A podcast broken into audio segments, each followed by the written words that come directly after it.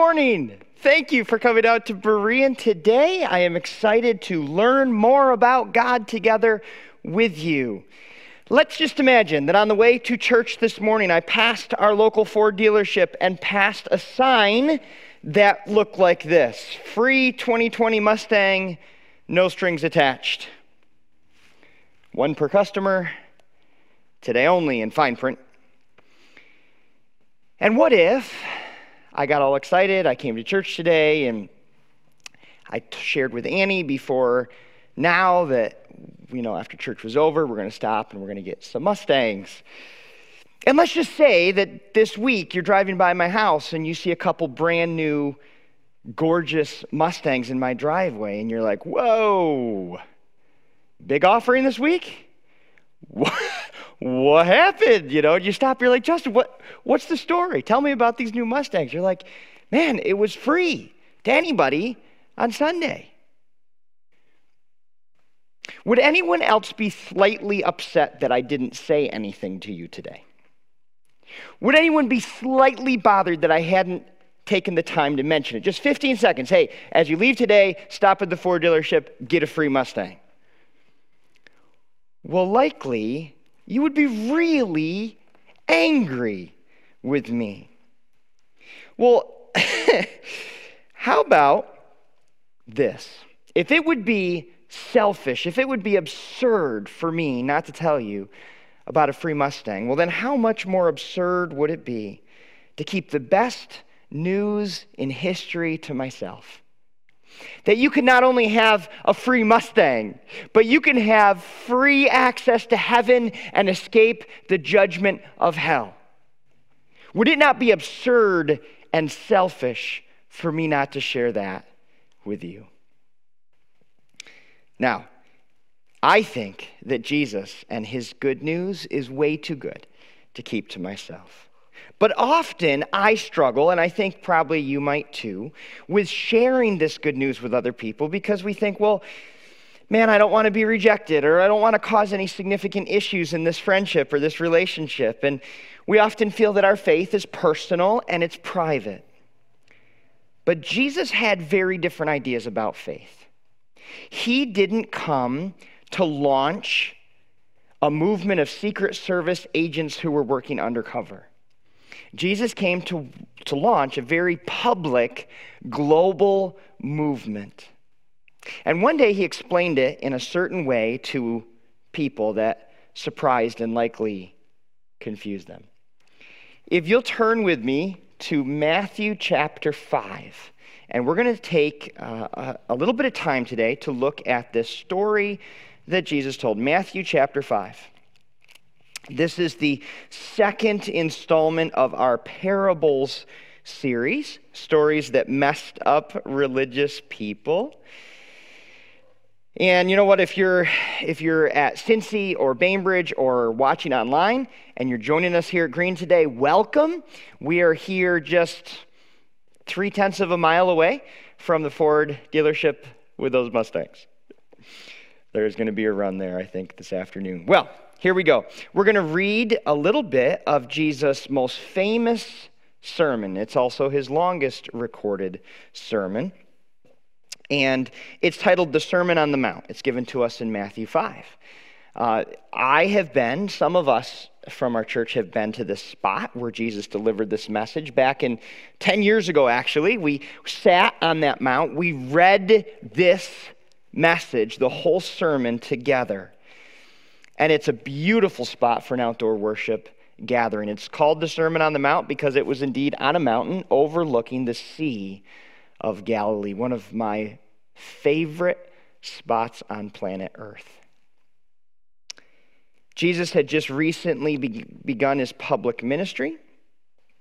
He was already creating a stir with his teaching and, and his miracles.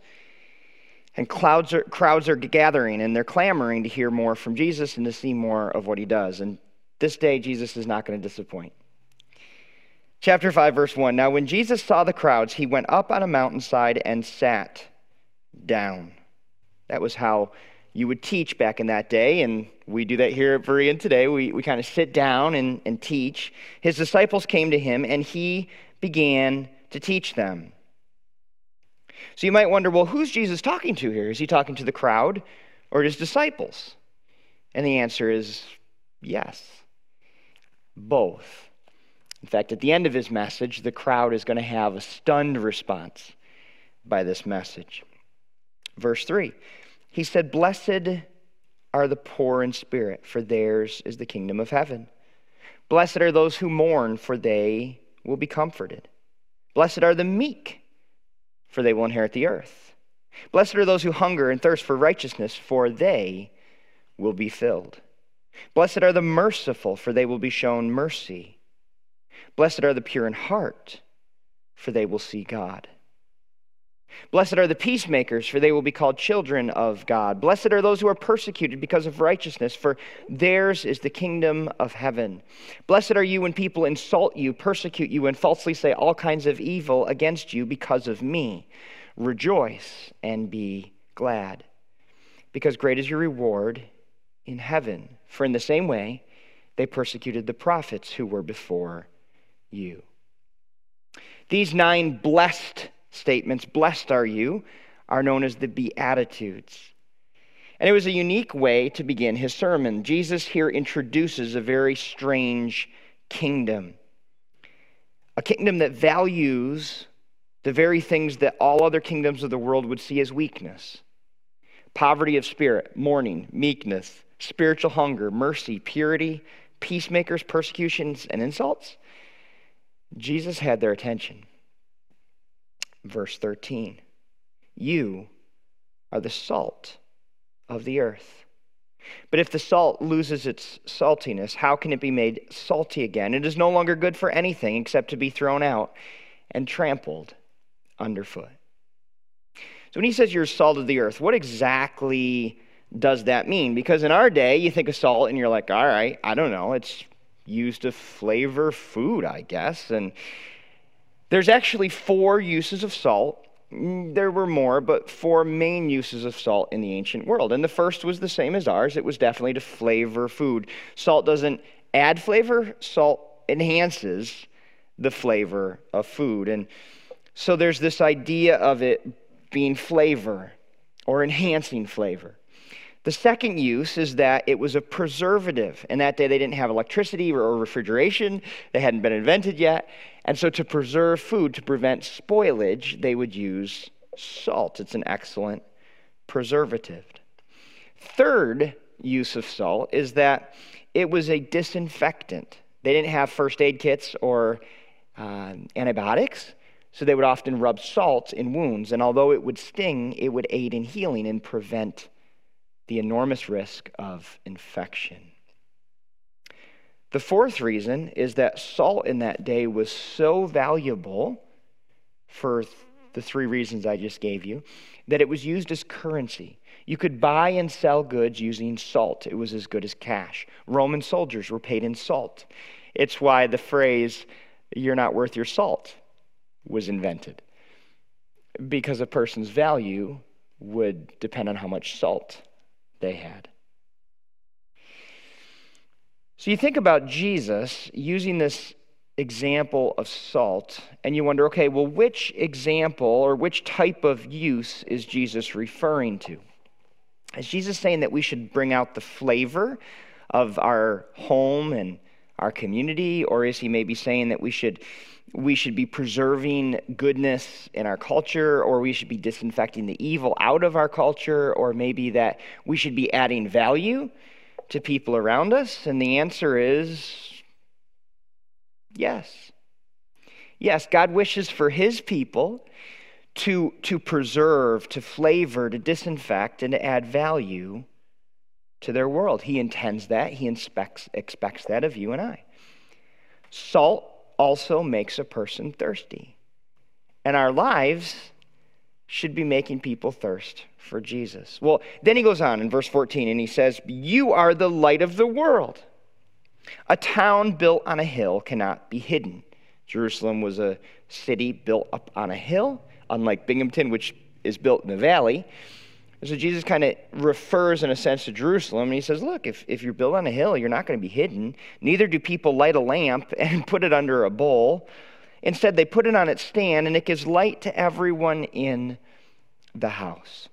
In the same way, let your light shine before others, that they may see your good deeds and glorify your Father in heaven. Now, these words may be slightly familiar to you. If you lived during the administration of Ronald Reagan, you know that he co opted some of these words and used them in his famous Shining City on a Hill line. He talked about America's role in the world as a beacon of freedom, as a, as a lighthouse of democracy. But, but this phrase wasn't expressing Jesus' desire for freedom loving patriots to do something, it was an expression for, for Jesus loving followers or Christians to be light and to be salt, to be an influence. And although Jesus says this, this wasn't a new concept. This was always God's desire for his people. Eh, his people, as you know, up to this point, were the Jewish nation, the children of Abraham. They were his chosen people. Well, he had always intended that they're a lighthouse, that they're a light visible to all. He had always intended that they're flavoring and, and preserving their world. He always intended this for them. In fact, when he called the father of the Jewish nation, Abraham, he said this to him. He said, I will make you into a great nation. I will bless you and make you famous, and you will be a blessing to others. All the families on earth will be blessed through you. Now, the Jews loved the part about God blessing them and them becoming famous.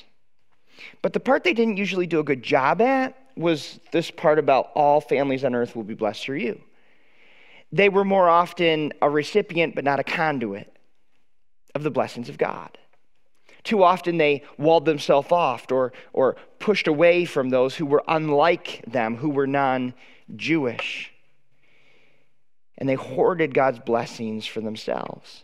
Other times, when they did mix with unbelievers, they were not a light to them. They compromised with them and served their gods and adopted their morals. And God would repeatedly send prophets to his people to call them back home to the truth, to the light. At one point, God even sent a Jewish prophet to a non Jewish city. And you might know this story. Jonah went the other direction. He hated the idea of God's favor or blessing landing on any other people except his own people. And God used a pretty unique, fishy method of persuasion to get Jonah to change his mind and go to the city. And he complied, but he certainly didn't want to. And he gave them God's message, but then he sat back and waited for God's judgment. And he was livid livid when God forgave that wicked city of Nineveh. He was livid because he didn't want God's blessing to go on anybody other than his people. so much for being a blessing to all families on earth. And so, after nearly 2,000 years of every generation, failing to be a, a, lighthouse, failing to be a salt of the earth, a blessing to the people around them, God finally said, Enough's enough. And he, and he launched Operation Global Rescue Plan. And, and you and I know it as the birth of Jesus, and then ultimately the, the, the crucifixion of Jesus, Good Friday, and then Easter Sunday where Jesus rose. This is, this is God's plan to rescue the world, and He's no longer just going to rely on the Jewish people to do it. He put His message in the hands and the hearts of people everywhere. And you wonder, well, how did He accomplish it? How did He take this message globally? Well, He did it by sending His Son to the heart of the Middle East at just the right time in history. You might say, well, why was that 2,000 years ago the right time in history? Well, let me give you two reasons why it was. First, because of the famous Romans roads, right? The Roman highway system ran throughout the world that Rome had conquered. And that highway system cut right through the crossroads of the Middle East the, the sliver of land on the edge of the Mediterranean Sea, the sliver of land we know today as Israel. And if you wanted to travel between Africa and Asia and Europe, you would likely travel through this little Middle Eastern country, the crossroads of the world, that we know as Israel. God perfectly positioned his people to be a lighthouse, to be a blessing to all families of the world. Another reason that was perfect for Jesus to come then and there is because of this. Does anyone know what this language is? Well, it might be unfamiliar to you, but in Jesus' day it was known and familiar to just about everyone. This is Greek, but it's not just any Greek, it's Koine Greek. And you might wonder, well, what does Koine mean? Koine just means common. So it wasn't the high Greek, it wasn't the classical Greek, it wasn't the most precise or the most scholarly language in the world, but it was the most common language in the world. The Romans used it for trade throughout the world, and so most people would have learned Koine Greek as their second language that they would trade in and talk to people from around the world. And so you'll never guess what language that the gospel authors used to record the story of Jesus. Each one of them spoke either Hebrew or Aramaic as their native language, and yet they recorded their story in Koine Greek. Paul the Apostle and uh, the other apostles and even the half brother of Jesus did the same thing. They recorded their letters and their stories in this common language of Koine Greek. The entire New Testament, 27 books, was recorded in a language that that was the most read, most known, most spoken language in the world. You say, well, why? Well, God was putting his message on the bottom shelf. He was making his message available to every man, woman, and child in the world. So far be it from us today to take this simple message in a common language and to elevate it to the upper shelf where it's out of reach, out of the hands of common people today. 500 years ago, this is why there was the Protestant Reformation, because the Catholic Church had amassed the Word of God and the sacred understanding of Scripture for themselves and refused to allow the common person to read or understand the Word of God for themselves. They kept it in Latin. And the Reformers said, no, the common person should be able to read and understand this book for themselves. It was translated into German and other languages, ultimately into English. So, here in the church today, unfortunately, even though we're children of the Reformation, we're protesters of the Roman church, unfortunately, we still put God on the top shelf. We still get caught up in our theological discussions and our deep hermeneutics and debates, and we make it about the original languages. If you go to college or seminary and you study the Bible, it, it, it will seem like it's out of reach for the average person. But that's not the only reason that the Word of God and the truth about Jesus has become inaccessible to people today. It's not just because we've put it on the top shelf, it's also for another reason. It's, it's inaccessible to some because we've just been silent about it. In much the same way that a year ago, toilet paper was in pretty short supply, the truth about Jesus is in pretty short supply across our country and our world right now. You say, well, why? It's certainly not because there aren't enough Christians. Globally, there are 2.4 billion who claim to be Jesus followers. That's three out of every 10 people. And it's certainly not because we don't have enough access to the truth. This book, the Bible, a collection of 66 books, is the most sold, most read book in human history. And it's certainly not because we're not aware of what's in the book. Many of you who are here listening to me today would know that you know many of the stories and many of the principles of the Word of God. So it's not that we don't have the truth or know the truth, it, there, there's another problem. And the problem is that maybe we don't fully live it or share it. See, just like the Jews in Jesus' day, we, we have the truth and we know the truth. Jesus' audience, they, they had the truth, they knew the truth, but they struggled to live and speak the truth. And there was this enormous breakdown. In our culture today, we've shifted. In my lifetime, I've seen some of this shift from a Christian nation to a post Christian nation. And no longer is Christianity respected, now it's, it's viewed with disrespect and even hostility. The Bible is viewed as an error filled, contradictory, uh, hate filled, narrow minded, outdated approach to morality and family and culture. And to believe this book is unpopular, to, to, to obey the book is unusual, and to speak the truth in this book is unacceptable. And if you do, you're probably going to experience the insults that Jesus talked about in verse 11. And if you're silent, which many Christians are increasingly in our post Christian culture, that's not even allowed either because silence is violence.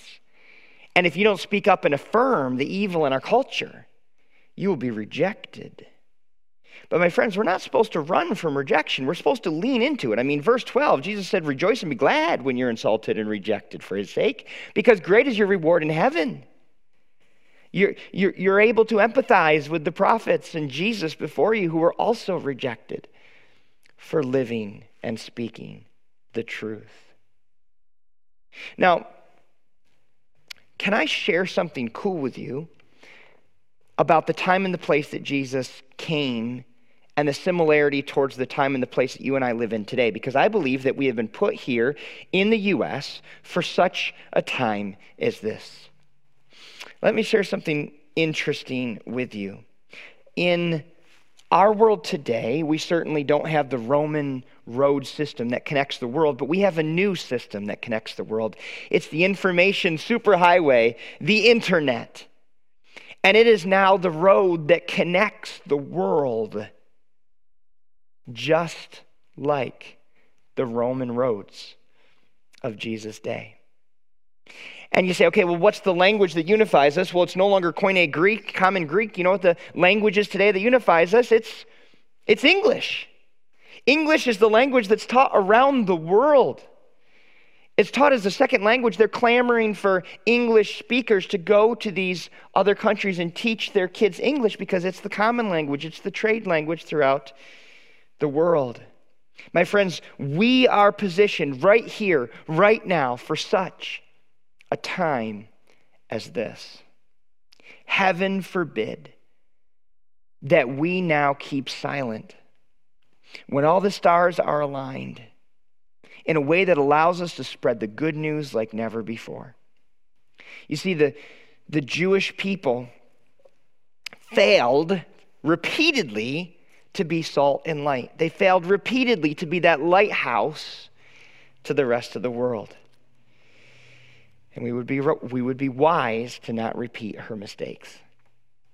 So you may wonder, well, why should I be the salt and the light that God's called me to be? Is it so that maybe Christianity and Christians will be respected again? No, Jesus promised the opposite. Okay, so is it that people will, will like me? No, you'll likely gain insult and rejection. Okay, well, is it so I'll feel better about myself then? Well, no. Look at verse 16. In the same way, let your light shine before others, that, here's the reason, they may see your good deeds and glorify your Father in heaven. It doesn't say that they're going to be magically drawn to me. It, it, it's not even about me drawing them to Jesus, it's about me displaying Jesus to them. I should be living in a way that makes Jesus happy. It's not enough for me to know the truth, it's not enough for me to believe the truth. God is and has always called his people to live that truth and to share that truth. Now, some of you are astute thinkers, and you're scratching your head this morning and you're wondering, when are we going to get to the parable? I mean, isn't the parable series the series we're doing now? I, I don't see the parable here. And if you're asking that question, you're, you're pretty sharp. When Jesus talked about salt and light, he was moving from the spiritual world to the physical. In one moment, he's talking about mercy and peace and righteousness and poverty of spirit, all these spiritual concepts that are part of his kingdom. And then he shifts all of a sudden, talks about physical things salt, light. And you say, well, is this a parable. Parables are stories with divine meanings. This doesn't fit the classic definition of a parable. In parables, Jesus would use them to shield the truth from those who were proud or religious and to make it accessible to those who were humble and hungry. But this salt and light stuff isn't a parable, is it?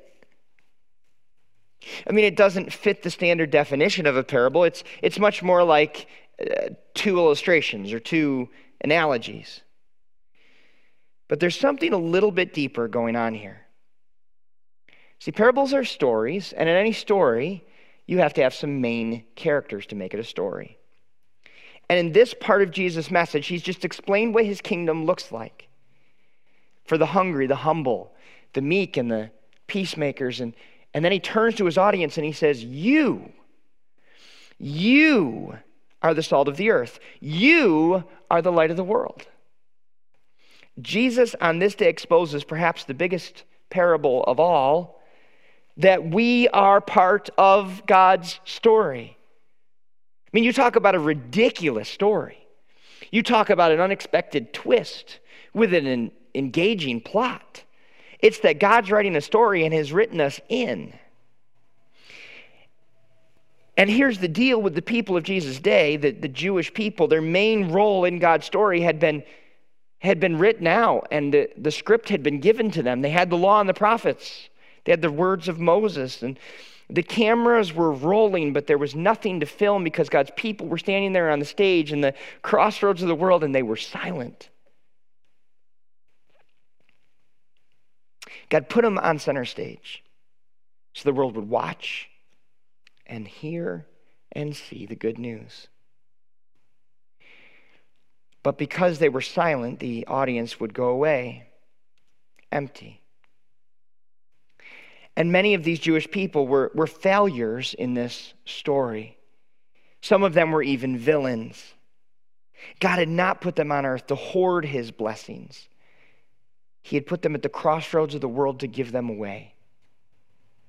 God had not put them at the edge of the most traveled sea of their day so they could just get wealthy through their port cities. He put them there to be a lighthouse to the nations of the world. They had the truth. They claimed to believe in the truth, but repeatedly they fell short of living and sharing that truth. They knew the story, but they weren't playing their part in the story. And 2,000 years later, unfortunately, we often walk in their footsteps. We are content to just kind of know and believe the truth. And like Jonah, we kind of hunker down and we wait for God's judgment to come on those out there while we're a safe distance away. But God's heart, it's always been the same.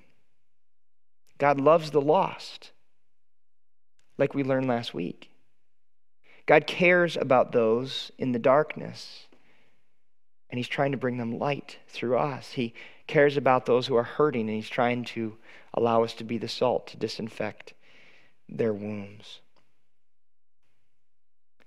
Jesus is calling His people back to their and to our high calling. And 20 centuries later, his words are still ringing in our ears. Are you salt and are you light? Are you adding value and bringing healing to your family, your home, your community? Are you illuminating the path of Jesus to your friends, your coworkers, your fellow classmates, and your, and your family? If not, shame on you. Shame on me. Salt that doesn't salt, it's worthless. Light that doesn't light and push back the darkness is useless. Jesus looked at them, and today I believe he's looking at us saying, You, you are the salt of the world. You, you are the light of the world. Where's the parable? You are the parable. Your life is meant to be a story, a display of God to a world in need. Now, you will incur the wrath of religious people, and you will be hated by those who are hostile to the faith. But you will also point them to Jesus and make God proud. So shine your light and salt the earth. Jesus has written into you, he's written you into the story. He's handed you a script. The world needs you. Don't keep the good news to yourself. It's way better than a Mustang offer. And I pray and hope that you and I can share that together with those in need around us. Would you bow with me in prayer this morning? You know, a little bit of a twist perhaps on our parable series this morning. But Jesus was all into twists. And this story or illustration or analogy that he shared with his people was meant to write them into the story, the divine story of human history. God's people are the salt of the earth, God's people are the light of the world. And it's our job to salt, and it's our job to light. Now, listen, we've made a commitment here at Berean that we're not going to guilt people for not sharing their faith because most people want to but don't know how. And so we take an approach where we decide we're going to equip you. We have developed a training on how to share your faith with anyone, anywhere, and it's called 201 Share. It's really simple. And so there's a, uh, a handful of lessons, and we take you through how to share your faith with anyone, anywhere. If you want a mentor, you can request that. You can go online to our growth process and request a mentor. You can do that at a welcome center at a campus today. You can, you can uh, ask your connect group, hey, could we maybe go through 201? I, I need to be refreshed, or I need to learn for the first time how to share my faith and do it with boldness, do it with compassion, do it with love. Maybe I need to regain my burden for the lost, my burden for people who are far from God. Maybe your heart has become calloused. It's become a little like Jonah, and you run from the very people God wants you to run to, towards, and yet you're running the other way. My friend, let's return to being the salt of the earth, the light of the world that God has asked us to be. Because the message of Jesus is too good to keep to ourselves. Father, I pray for the, the person who's here today who doesn't know you yet as their personal Savior, who has not believed in you. I pray that today you'll give them the faith to believe and to confess you as their Lord and their Savior. And that we will have the privilege of helping them grow in their new faith and be baptized to, to publicly confess their faith to their new church family. Father, I pray for those who today feel conviction and a need to open their mouth and share the good news, or maybe to live it better so, so that their lives reflect Jesus. Would you help and encourage them? God, I, I pray for those today that are not uh, convicted, they're, they're doing it and they're encouraged. And I, and I pray that you would encourage them. They're, they're living it, they're sharing it, and they're such a good example to the rest of us. God, help us to be the salt and the light that you've called us to be. Thank you for writing us into your story. It is a privilege to be part of your divine parable, to show the world the Savior that they desperately need. We pray this in Jesus' name. Amen.